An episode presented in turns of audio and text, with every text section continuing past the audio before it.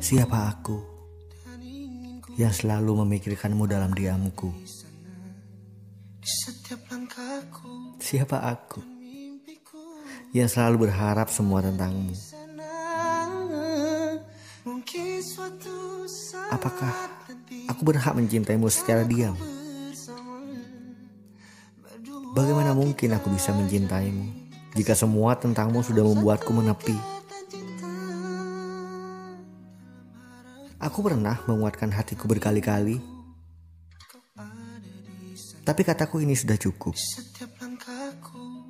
Bertahan dalam kebisuan. Sekarang aku mengerti, mencintaimu bukan sebuah kesalahan, tapi membiarkannya bertahan adalah hal yang salah.